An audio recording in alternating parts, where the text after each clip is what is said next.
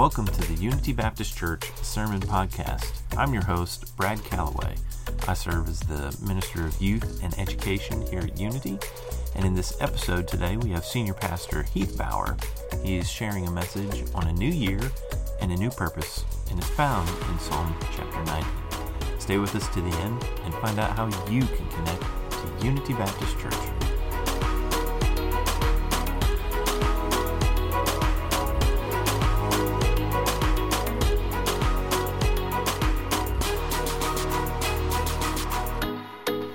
It's good to be here in 2022. And again, I hope that you're approaching this year with an eager optimism of what God is going to do in our church and in your lives individually. Let's start this year off right. If you want to work your way to Psalm chapter 90, toward the middle of your Bible, we're going to be looking in Psalm 90. As we talk about a new year and a new purpose.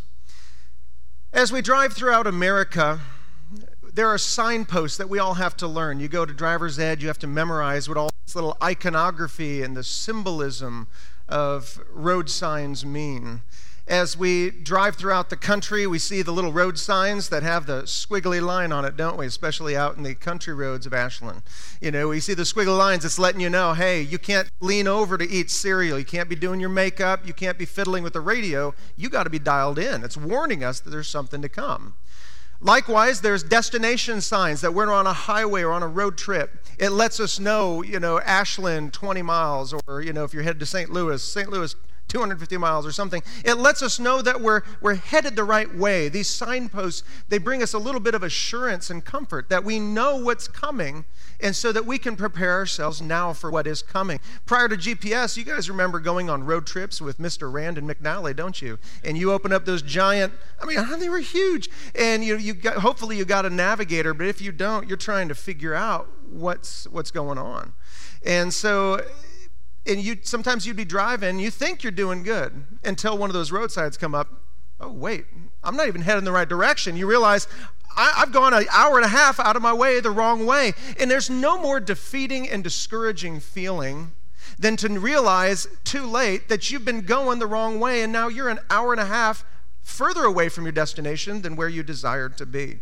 And so in life, every year that we pass, is a signpost. It's a reminder to look back on our life to see how we lived and with eager anticipation to the future of how we will live. And we want to make sure there are certain signposts in our life that remind us no, you are headed in the right direction, or whoa, you're headed in the wrong direction. Don't get lost in life. Psalm 90 is one of those signposts for our life. Hopefully, you have found your way there. Psalm 90 is a really interesting psalm for one reason it's the only psalm written by Moses. So, we're not reading a Davidic psalm this morning. This is written by Moses. And to give you a little context for Psalm 90 and its message, it was written by Moses at a particular time in his life. You remember when God used Moses to lead his people out of the nation of Israel, God supernaturally protected them. He, he led them through the wilderness into the desert, and they're on their way to the promised land. But soon as they get to prom- the promised land toward the southern border, Kadesh Barnea, and, and they're, they're sending in spies to scout out the land, they discover it's not going to be easy. Following God is not going to be easy. Who figured that? Following God still isn't easy, but they didn't want to follow God. They wouldn't have faith to go into places that they've never been. They wouldn't have faith to trust God with this uncertain future, with something I cannot control. And because of that, God says, For your lack of faith, I'm going to let all of you, the older generation, die in the wilderness. And it's after that proclamation that Moses writes this psalm. And so Moses is, is understandably, he's discouraged. He's seeing his future is going to be just wandering in a desert, pitching your tent, picking up your tent, moving to a new place, pitching your tent, picking up your tent, moving to a new place. And all he's ever going to see for the rest of his life is sand. He's never going to enter into that promised land, this place of blessing that God promised him. And it's going to be a continual reminder every time he pitches his tent and picks up his tent that they failed to trust God and to move forward into the future. And now, as a result, they're stuck wandering in circles into the desert until they die. And understandably, he's thinking, what a waste of a life.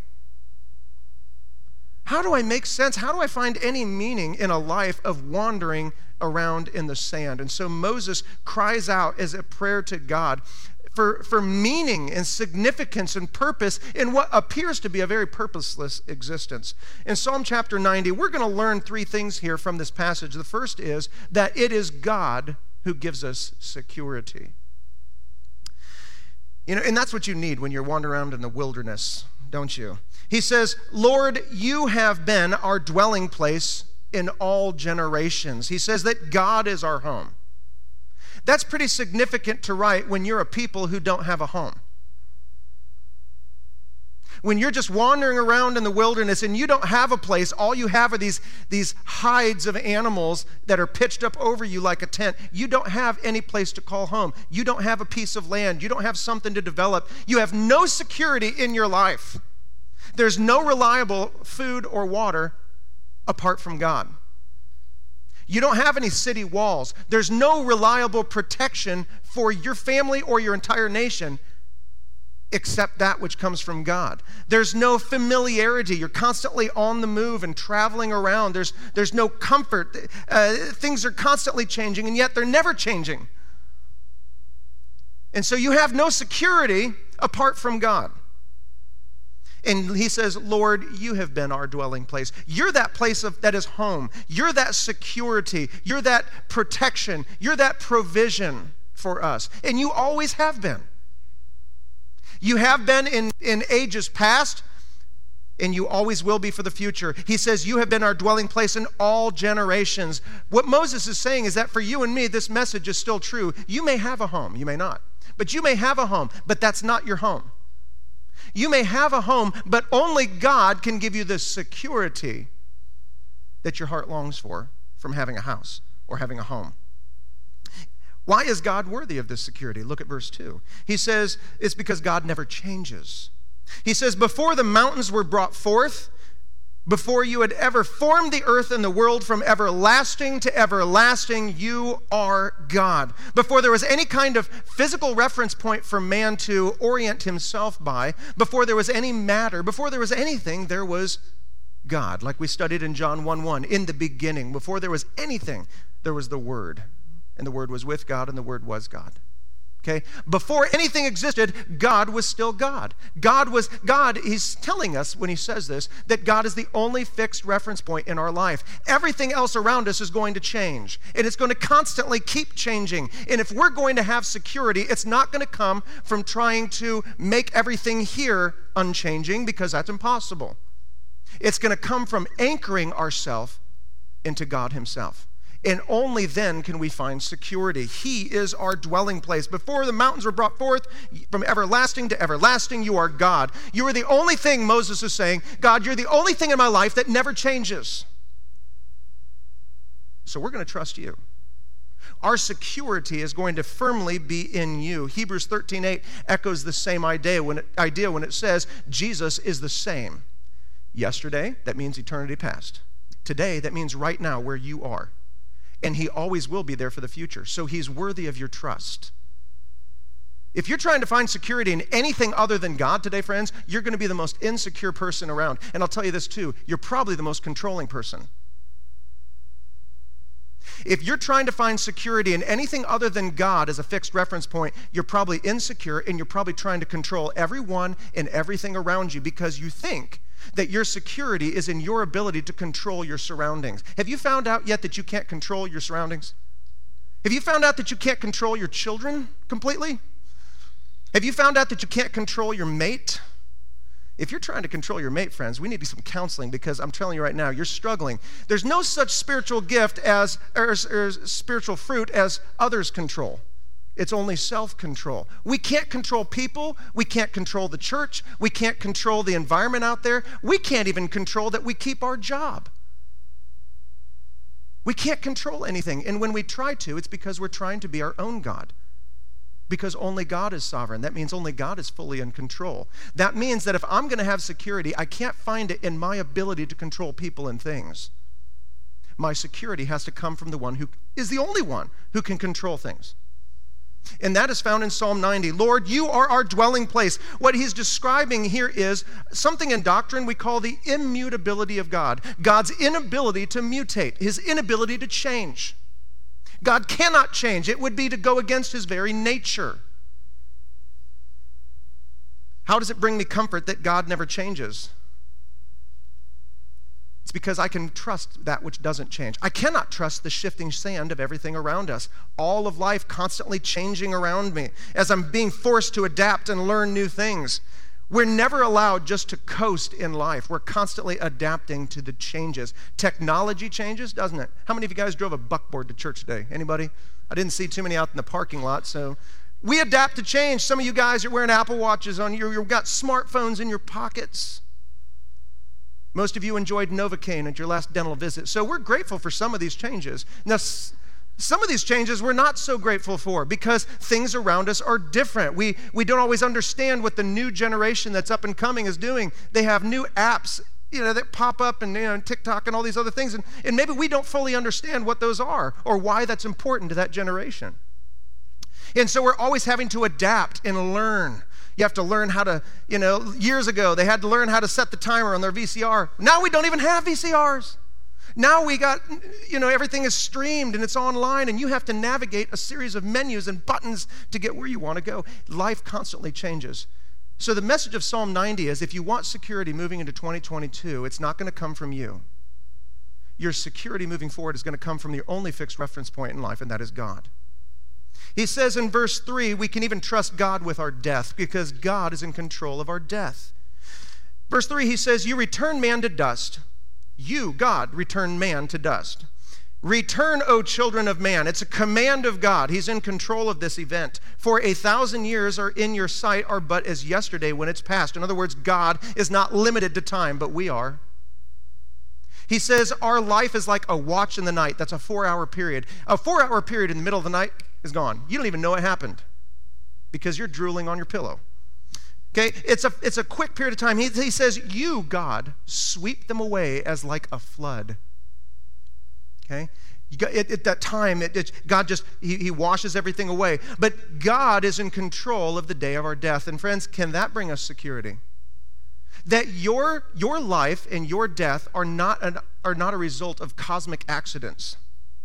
There's none of us who will show up on the, win- uh, on the doors of heaven and knock on the doors and I'll go, whoa, I didn't expect this pop in. Okay? That's never going to happen. God is in control. He's going to sovereignly say, It's your time. It's your time. It's your time. And that is a comforting thought because I'm not a victim of accident. The man of God is immortal until the God's purposes are finished with him. And then God sovereignly calls him home because God is even in control of our death. So do what you want, exercise, uh, eat vitamins, wear a mask, don't do international travel, whatever these unhealthy things are, you know, don't, don't skate in the highway, whatever that is. Whatever you do, though, understand that God is still the one who's in control of our death. And so we do not need to fear it because our God is the one in control of it. God says, in His timing, He will sweep our lives away like a flood. When there's a flood that happens, what does it take away? Everything If you've ever seen a flood. It just washes it all away. And Moses chooses this term to describe what God does with our life. He's saying that there's nothing stable in our life. That at one point in time, every relationship we've built, every house that we've built, every everything that we've ever done in life, eh, our 401k, our our, even our family at one point in time is going to be washed away. It's going to be gone. So if you're trying to find security in just establishing yourself in a powerful way in this earthly life, you're going to be insecure your entire life. God's going to wash it away like a flood. He says in verse 5, they, who is they? That's you and I. He says, they, humans, were like a dream, like grass that is renewed in the morning. And in the morning, it flourishes, it's renewed. But in the evening, which comes quickly, it fades away and it withers. Moses calls our life a dream. You know, you brush your teeth, you read a book, You kiss your wife goodnight, you roll over, you go to sleep, you dream about uh, purple kittens flying and showing up to class without your pants, and you're oh, and and that's what we do. We have a dream, but then you wake up and you start the routine again. You brush your teeth, you go off to work, and everything that happened that night happened instantaneously, and it's completely forgotten. Moses says that's what our life is like. He also compares it to grass. Right now, you're enjoying leaving your mower parked in the shed, aren't you? But there will come a day in the spring when that grass is going to start growing up. And then how often are you going to mow it? Once a month? Not without your neighbors complaining. You're going to mow it about every week, and if not more sometimes. And, and you're going to get on that riding mower and put your earmuffs on, and you're thinking, I feel like I just did this. And you get out there and you mow the grass anyway. God says that's what our life is like. You have a generation that rises up, it's cut down. Generation rises up, it's cut down. Generation rises up, it's cut down. There's a pattern, and it, it, it doesn't last long. Verse 7 says, For we are brought about to an end by your anger. Again, our end is controlled by God. He says, By your wrath we are dismayed. He's saying that our bodies, they wear out because of God's anger and wrath against sin. That when sin entered into this world, God's curse upon all of the earth took place. There's thorns in the ground, animals begin to eat each other. Uh, humans, we, we, we experience pain and difficulty. God said to the woman, You'll bear pain in your childbirth. He says, You're not going to naturally get along with your husband any longer. They used to pre fall. Okay? So there's, there's difficulty and there's pain. But he's saying here, He says, uh, You have set our iniquities before you, our secret sins in the light of your presence. What he's telling us is that all the pain and difficulty we experience about God's wrath against sin in this fallen world, it's not just because of Adam. It's not just because we inherited an evil sin nature. It's because we ourselves personally have earned and deserved any of this wrath that we receive. Any of the pain and suffering we experience on earth is not just a result of Adam's sin, it's a result of our own that God sees even the secret sins, the, the sins that you and I, we, we don't share in Sunday school as a prayer request. God knows it. He sees it. And we have contributed, if you will, to this fallen world and this fallen estate. And yet, even though we're sinners living in a sinful world under the wrath of God against sin, we can have security even in our death because God controls it. Is there a need to overcome this fear of death? Is there anybody here who doesn't fear death? I mean, there's a lot of people, uh, most humans, at some point in time in your life, every human has feared death. It's something that we all have to face. It's not something we always like to talk about. Death is not a pleasant topic, is it? In fact, when we were serving in China, it's built into the culture. You don't talk about death. The most rude things that you can do in Chinese culture is to talk about death. You go to a hotel, you go to an office building. Did you know there's not even a fourth floor? It's true. You go in there and you go to elevator. Oh, there's no fourth floor. Why not? Because the word for, sounds a lot like death. Okay? And so you don't say that word. You don't, you don't want to live on that floor. You don't want to be near it. You don't even want to think about it. It's why in Chinese culture also you don't give, don't, don't be given Mei Mei a clock. Okay? It's not polite in Chinese culture to give somebody a clock because to give a clock, song zhong, sounds a lot like to attend a funeral. And so within the culture, you avoid talking about death at all costs. And if you do, you're considered impolite. We don't talk about death. Why? Because none of us can control it. That's something that God alone controls. And we fear it. As a believer, do we need to fear death? We don't, do we? Did you know the Bible says in Hebrews chapter 2, verses 14 and 15, it says, Since therefore the children share in flesh and blood, in other words, you and I have a physical body, because of that, he, Jesus, himself likewise partook of the same things. That's the Christmas message. Jesus took on flesh because you and I have it. Why? So that through death, through his own death on the cross, he might destroy the one that, who has the power of death, that is, the devil. And do what? Deliver all those who through fear of death were subject to lifelong slavery. He's saying, is a, just an assumption, all men fear death because it's something that you've never done, it's a little intimidating, and you cannot control it. And it's very final. And if you're not prepared for it, it can be terrifying. But for the believer, we don't have to fear it. Why? Because it's at that moment of death, friends, that we are most secure. Did you realize that? At the moment of death, it's that point in time where you are most secure in life because it's that moment where you have let go of what you can control and you've put yourself fully in the hands of Jesus. And he is waiting right there at that moment of death personally to transport you into his presence. To be absent with the body, the Bible says, is to be present with the Lord. It's at that moment you are most secure in death. So the thing that we fear the most is actually the most secure time of our life. And so Jesus can deliver us from that fear of death. Knowing that our Father is with us, we don't have to be afraid. It's sort of like you remember riding your bike for the first time? When I was a little kid, I had a, I had a John Deere bike. That's right, in Iowa, everything was made by John Deere. And so I had a John Deere bike, and it was huge. It had a big old banana seat because that's what we all had in the 80s for some reason. And we had this uh, banana seat, and I'd get on these big old handlebars, and my feet could barely touch the pedals, and it was a little terrifying. But my dad assured me it would be okay because he was going to be right there behind me, and there was a little convenient loop. I think I'm convinced for parents to hold on to, it, just, it, to hold on to the back of my bike as I was going. So I couldn't see my father, but I had his word, his assurance that he was there. Furthermore, I could feel his presence as he was stabilizing me.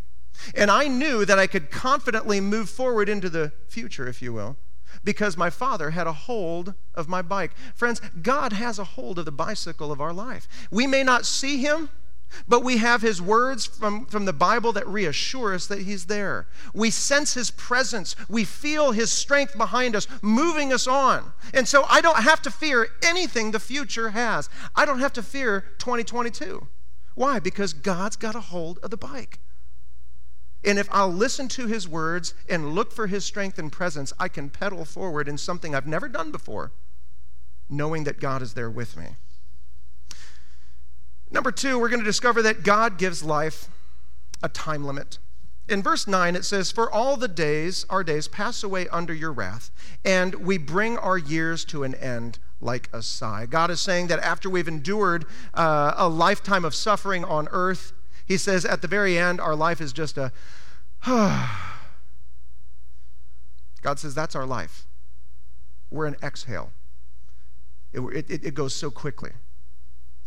Just how quick does life go? In verse 10, he says, The years of our life are 70, if by reason of strength they are 80. So he's telling us the very best that we have to hope for in this earthly life is about 70 years. That's about it. That's, that's what God has appointed unto man. Sure, there's people that live longer, but that's, that's your average lifespan. He says, If by reason of strength, you know, if you, uh, you know, if you, you exercise, you eat your vitamins, you don't eat out with Rick Mustard too much because that brother likes his red meat and his Dutch fryers. If by reason of strength you take care of yourself and you don't get hit by a truck, okay, maybe you'll get 80 years out of this life. But that's, that's our best case scenario that our Father gives us. And not everybody's going to make it to that. We cannot boast that tomorrow will be there. Well, at least I have so many more years. Proverbs 27 1 tells us that we can't even boast about tomorrow. We don't know what a day is going to bring forth. We can't assume that just because things are going well for us now, that I can rest on that for a while, that I can coast through life because it's going to remain good. In fact, the only person in the Bible God ever personally calls a fool is the one who is trusting that because things are good now, they will be, for, uh, they will be later. Remember the, the parable of the rich fool. I have many goods laid up for many years. I've got it made. He says, I will basically tell my soul, soul, take your ease, eat, drink, and be merry. God says, You fool. Do you really think that just because things are going well for you now that it's just that that ensures that you're going to have a long and healthy life? He says, Tonight your soul will be required of you. We cannot presume that tomorrow is going to be there. And even if we do live that long, what does the end of verse 10 say? Yet their span, the length of your life, what's it going to be filled with? Toil and trouble. Soon and they are soon gone and we fly away. So even if you do get to spend a few extra years on this rock away from God, he says all you're going to have is more toil, more work. You have more 40 to 50 hour weeks. You got to keep paying property taxes. Uh, you're going to keep fix, fixing that naggy, leaky kitchen sink and you'll have trouble. You're going to have difficulty. You're going to be struggling with relationships. You're going to be struggling with new things that you have to adjust and adapt to. You're going to have to go to the doctor's office, and you're going to feel like you live at the doctor's office. And eventually, you come home with a tray of medications, and you're taking handfuls of medications like candy. He says that's the best our life has to hope for, even if you do get that long life. He says in verse 11, Who considers the power of your anger and your wrath according to the fear of you? He's saying that a wise man will not just accept that life is hard and move on. He's not just going to say, suck it up, buttercup. Life's tough. Get on, move on with it. He's going to say, life is difficult. I wonder why. Why is life so full of suffering? Why is there so much difficulty and pain in the world? The question that's always asked, why do good people suffer? Well, first of all, you misunderstand that the Bible doesn't say that all people are good. Bible says that all of us are sinful, and apart from God, none of us would seek him. But we ask these questions, and we're supposed to ask ourselves, why do I struggle so much in life? It's because there's a God who has created us, who is wonderful and amazing and holy, and He created us, but we've rebelled against Him and we are living under His wrath, and we're living on a cursed earth. We're supposed to ask that question. He says a wise man will do that. They will fear the Lord. The fear of the Lord, the Bible says, is the beginning of wisdom. The fear of the Lord is also that period of time when you realize that we're not good, that God is good, that this good God made us, and so we're morally accountable to Him, and we're going to stand before Him someday. Therefore, I will change how I live today, knowing that I'm going to face God tomorrow. That's the fear of the Lord. And it's when you come to that belief that I'm really not as good as I think, that God is far better than I think, and that I'm morally accountable to Him, it's at that moment that you fear the Lord and you begin to change how you live. You want to seek Him out, you want to get right with God. It's the first step of faith. It's the beginning of wisdom. The fear of the, fear of the Lord, the best illustration I can think of is the thieves on the cross. You remember those guys? Jesus is uh, crucified in between these thieves. And they're both mocking Jesus and, and throwing out insults and slander, and they have no idea who he is or why he's here. But then, as they observe Jesus suffering well, which is not what people typically do, they, one of them begins to realize this is not a normal fellow. There's something unique about this guy and he begins to believe in God. He, he realizes he's sinful, that God is great. Look what he says in uh, Luke chapter 23, verse 40 and following. He says, Do to the other thief, he sees the other thief still scorning and mocking Jesus, and he looks at him, he says, Do you not fear God? In other words, do you not realize that he is good and you're sinful and that you're going to stand before him? So change how you live today? Do you not fear God? He says, Since you are under the same sentence of condemnation, you're going to die. You can't get around it. He says, And we indeed justly, he, he accepted that he is a sinner and deserving of the punishment that he got. He says, We are receiving the due reward of our deeds, but this man has done nothing wrong. And then he turns to Jesus in faith and says, Remember me when you come into your kingdom. This is what happens at conversion. We fear God. We understand that we're sinful, that we deserve God's punishment against sin. We understand that God is good and that He is just. And to remain good, he must punish our sin eternally because of our sins against an eternal God. And then because of that, we do we, we seek out God with all of our heart. God, God, give me that forgiveness. Grant to me eternal life. Declare me righteous because I can't do it myself. I'm going to change how I live today because I know God is good, that I'm not, and I'm going to face him. That, friends, is the fear of the Lord. In verse 12, Moses says, Because of this, he says, So Teach us to number our days that we may get a heart unto wisdom. Moses says, so. It connects what he's saying to what he just previously said. So, because of the fact that God is good. So, because of the fact that we are sinful. So, because of the fact that we will die one day and stand before God. Because of this, do what? Teach us to number our days. To number our days is a term that means to budget. It means to assess what we have and to decide how these things will be spent. Hopefully you guys have a budget at home. You decide together, you know, how you're going to spend your money because most of you, I'm assuming, are on a limited budget. You do not have unlimited funds. Is that a correct assumption? You have un- do not have unlimited funds and likewise, we don't have unlimited time. And so we have to budget our time. We have to, he says, count our days. Now, in a best case scenario, how many days do we have? We have 70 years. And again, if, if by strength and you're good and you're strong and you exercise and everything goes well for you, maybe 80. But God wants us to number our days. So let's do that today. Let's subtract our current age from 70. Or if you feel like you're really strong, you're feeling, you're feeling good, maybe 80. Me, I'm going to do the math myself too. My dad didn't make it past 69. And so I'm going to budget my life from 70. And so if I subtract my, my, my current age from 70, no, no, no, carry the one, okay, that gives me 22 years at a best case scenario. Best case scenario. I've been married longer than that. He says, Teach us to number our days. What has God given you?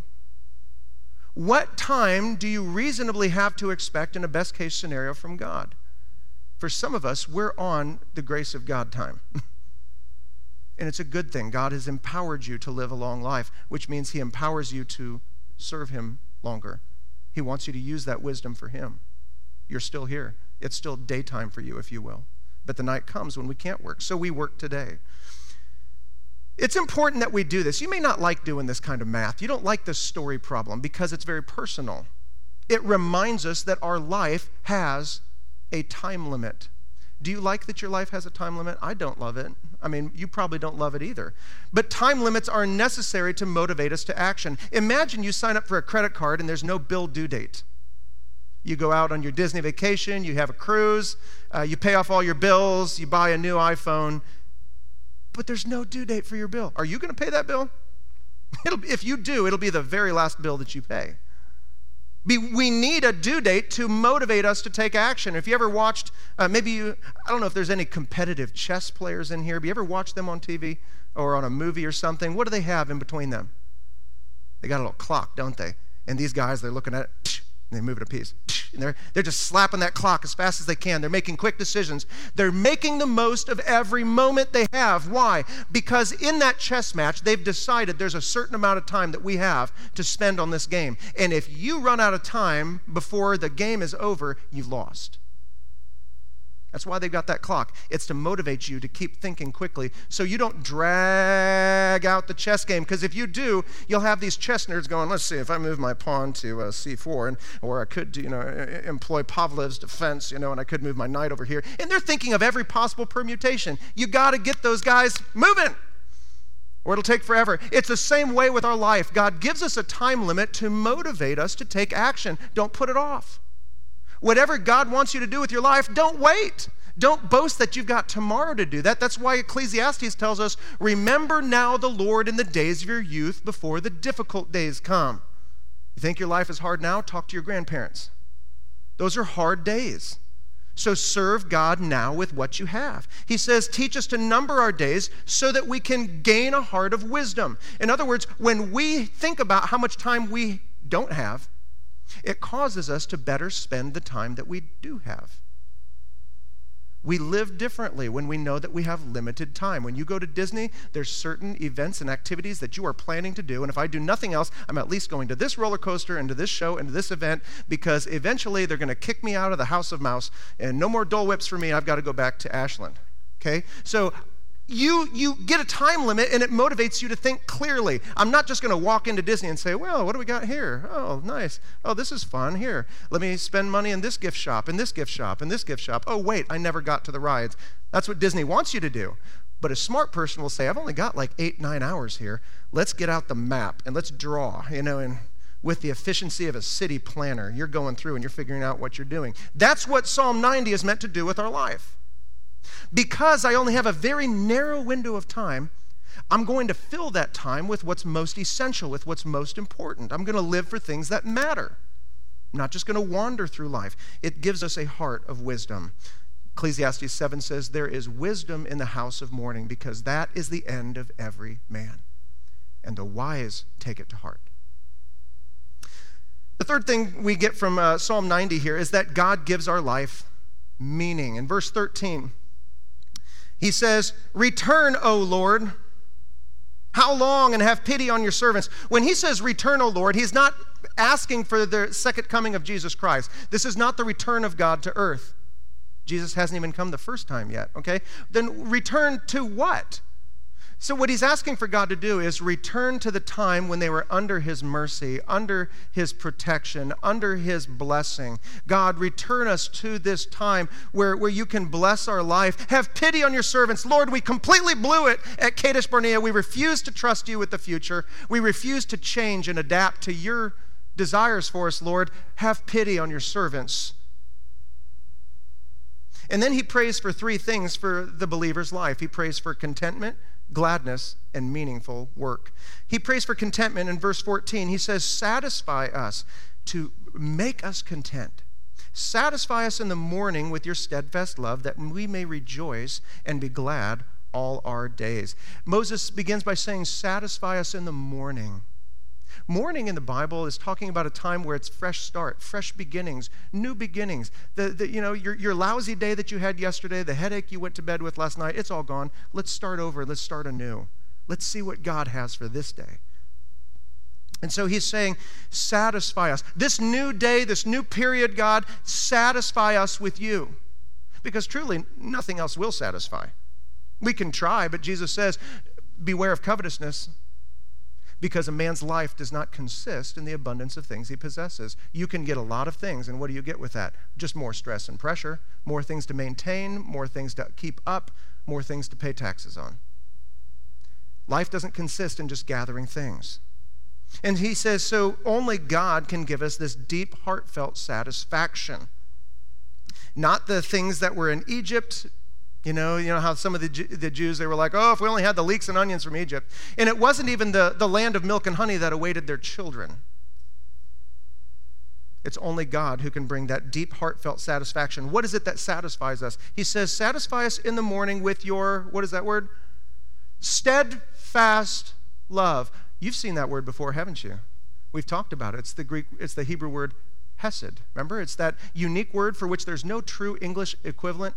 That's why you have these different translations translate it faithful love, uh, steadfast love, loyal love, all these different ways because it's all of these meanings rolled up into one. It's God's love for us that He has because of who He is. So God loves you just as much today, whether you sinned yesterday or whether you didn't in your mind. He loves you just as much today, whether you, whether you made an online donation to the church or you didn't. Now, the church's got to pay its bills, and it's a way that we contribute and give back to God and show our love to Him and trust in Him, but God still loves you. That God's affection and love for you is secure. He's, it's not going to change just because of the good you do or the evil that you do. God is the same yesterday, today, and forever, and so is His love for you. It's His Hesed.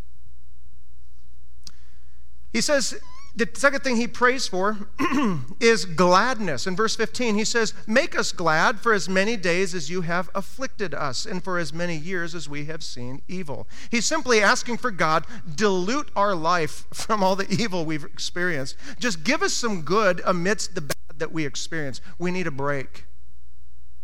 And God, we need times of gladness. In this dirty, filthy, sandy desert that we're living in, God, we need something from you to make us glad because there's not a lot of gladness in the camp. Because the, the conversations around the campfire at night are what's the point?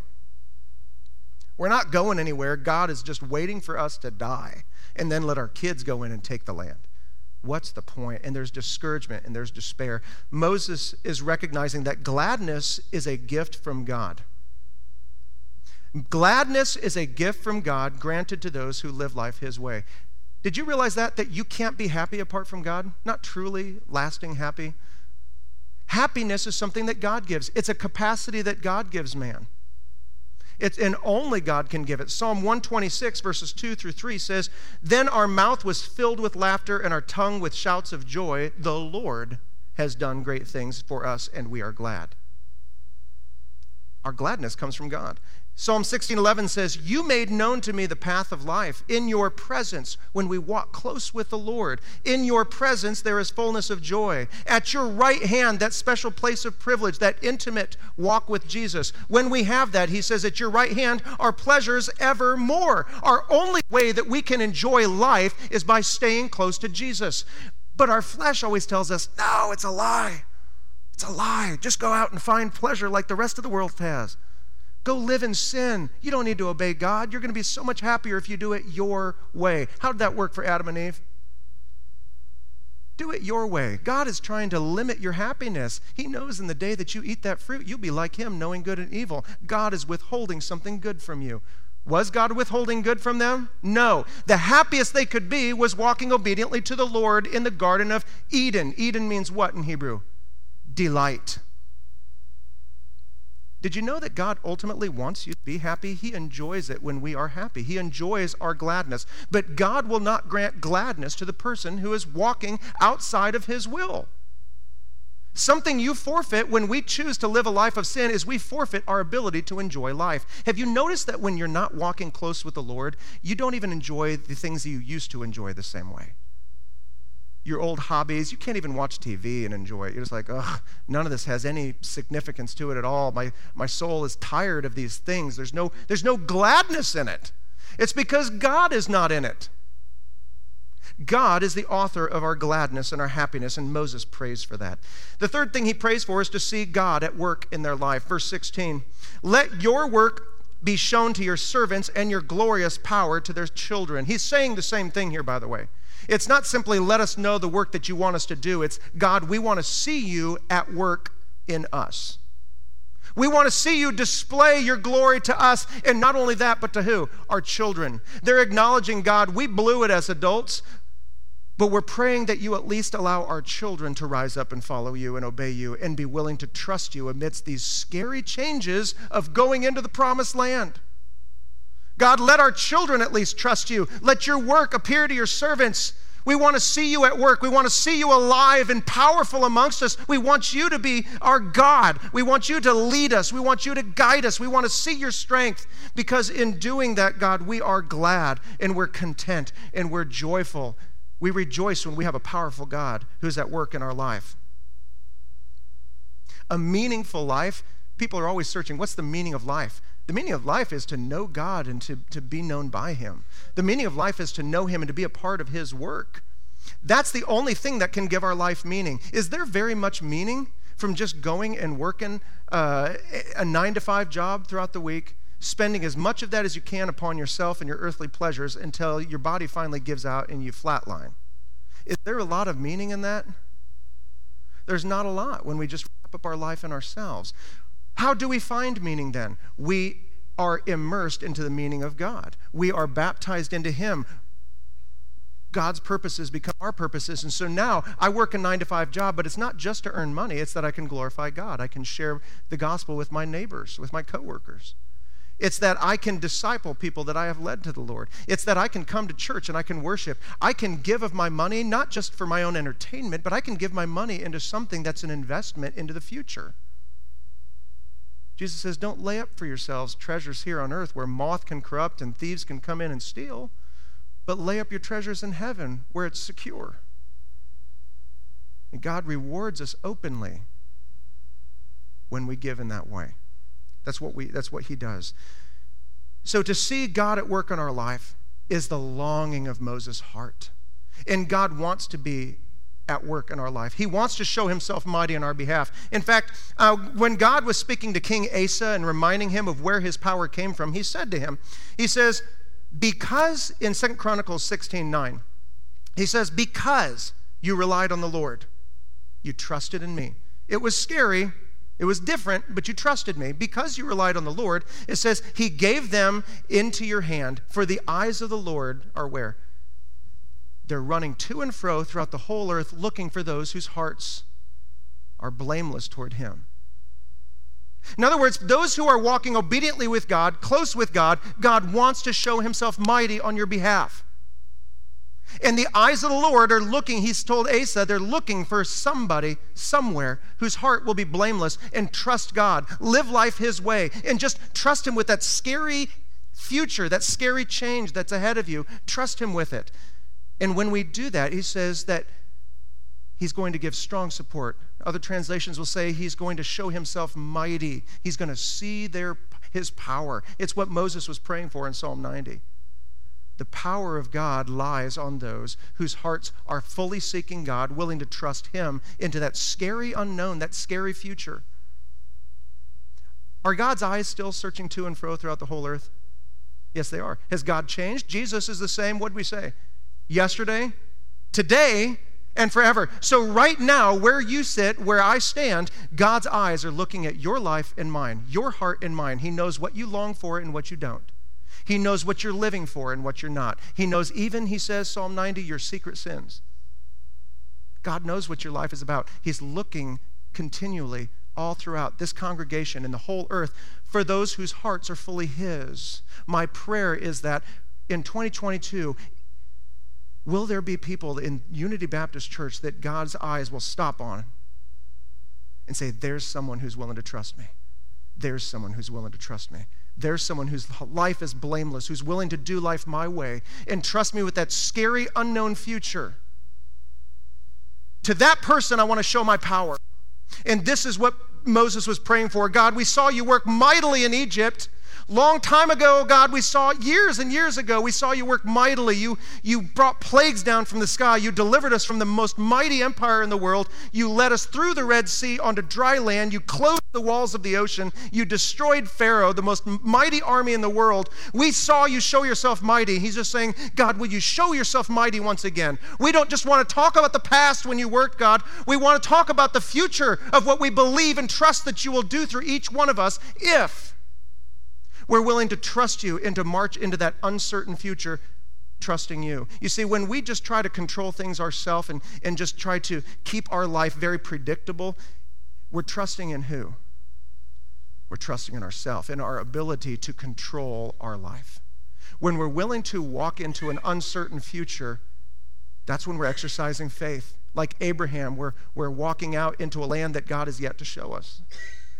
But when we're walking into that uncertain future and we're willing to walk there with God, it's at that point in time that we are demonstrating faith. He says, finally, let the favor of the Lord be upon us and establish the work of our hands. Establish is a word that means to set up something permanent, something that's going to outlast us, like a city or a castle, something you can come and admire hundreds, even maybe a thousand years later. I want to know, God, that my life mattered for something, that I didn't just live for vain, empty things that just phew, disappear. I want to know that my work, my effort, my life, it mattered for something. Establish the work of our hands. He repeats it, yes, establish the work of my hands. God, help me not to live for temporary, empty things, but for things that will last for eternity. And so the new year is a time for us to examine. It's time for us to examine our past. How are we living for eternal things? If we weren't, no problem. This is, a, this is the morning. Okay, we have a new year. You know, there's a phrase in the new year, you, you hear out with the old, in with the new, that kind of thing. Well, Italy takes that very seriously. Uh, around midnight on New Year's Eve in Italy, nobody's on the streets. And I mean nobody.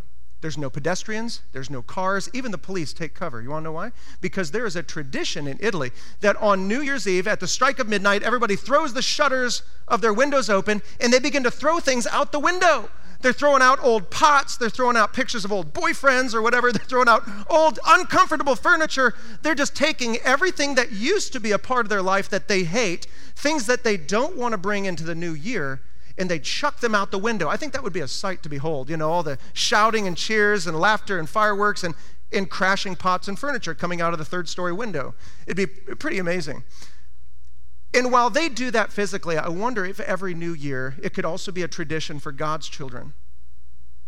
For us to look at our life and, if we will, throw open the shutters, the doors of our life and say, God, look in there and throw out whatever I'm not supposed to bring into 2022. What sin is in there that should be thrown out and not brought in? What is it that needs to be brought into my house that's not there? Or maybe you're one of those today as we're talking about Jesus and you realize this book isn't even written to you because you're not a believer. I pray that this new year would be a time of self reflection in our hearts. And in just a moment, we're going to do that. Just as, uh, as, as Theron comes and we're going to sing together, we're going to reflect together as a congregation as we offer up our hearts of worship to God. And we're going to pray God, throw open the doors of my life and take anything that shouldn't enter into 2022. And I want you to throw it out in the pavement. There's an idea that we're throwing it away, we're forsaking it. I never want to see it again. And I want you to pray about God, what does that look like? And if you're an unbeliever here today, I pray that you might this morning experience the love that Jesus has for you. For the rest of us, let's plan on walking forward together as a church in unity and obedience to God. Let's trust Him with that uncertain future. None of us know what the future holds. But we do have a fixed reference point, don't we? We have someone we can trust. And that's the only thing that will not change. And so let's trust Him with our future. Can we do that? Let's pray. Father, I'm so thankful today that as we go through the difficult toil and trouble of life that Moses says that we have, we don't have to do it alone. You have given us your Son. You have given us the Holy Spirit, our comforter. You have given us right here a church family who can walk this life with us and share our burdens and even share our joys. And today, God, you have given us an opportunity to give our life to you. And Father, I pray that our salvation was only the first act of faith. That we're not just willing to trust you with our eternity, we're willing to trust you with today. We're willing to trust you with the things that we don't get, we don't understand. Those changes of life that are forced upon us continually as we grow up, as, as life changes, as countries change, as policies change, as culture changes, as technology changes, Lord, help us not find our security in trying to stop the changes that are around us in the world, but find our security in our only fixed point, God, and that is you, our immutable God, who cannot change who is the same yesterday, today, and forever, and who still to this day, God, you promise us your presence and your power. God, we claim that scripture for our own today as we move forward into 2022 as a unified body. God, reach this world through us, we pray in Christ's name. Amen. Thank you for spending time with us today. If you would like to make a decision to ask Christ into your heart, simply click on the link in the show notes and we'll be able to help you find your way to Jesus. If you've enjoyed today's message, give our podcast channel some love by liking and subscribing to it. As promised, if you would like more information about Unity, you can connect with us at unitybaptistashland.com or on Facebook at Unity Baptist Ashland. Remember, if you know Jesus as your personal Savior, you are never alone. He is always near, and you are deeply loved. Until next time, have a great day.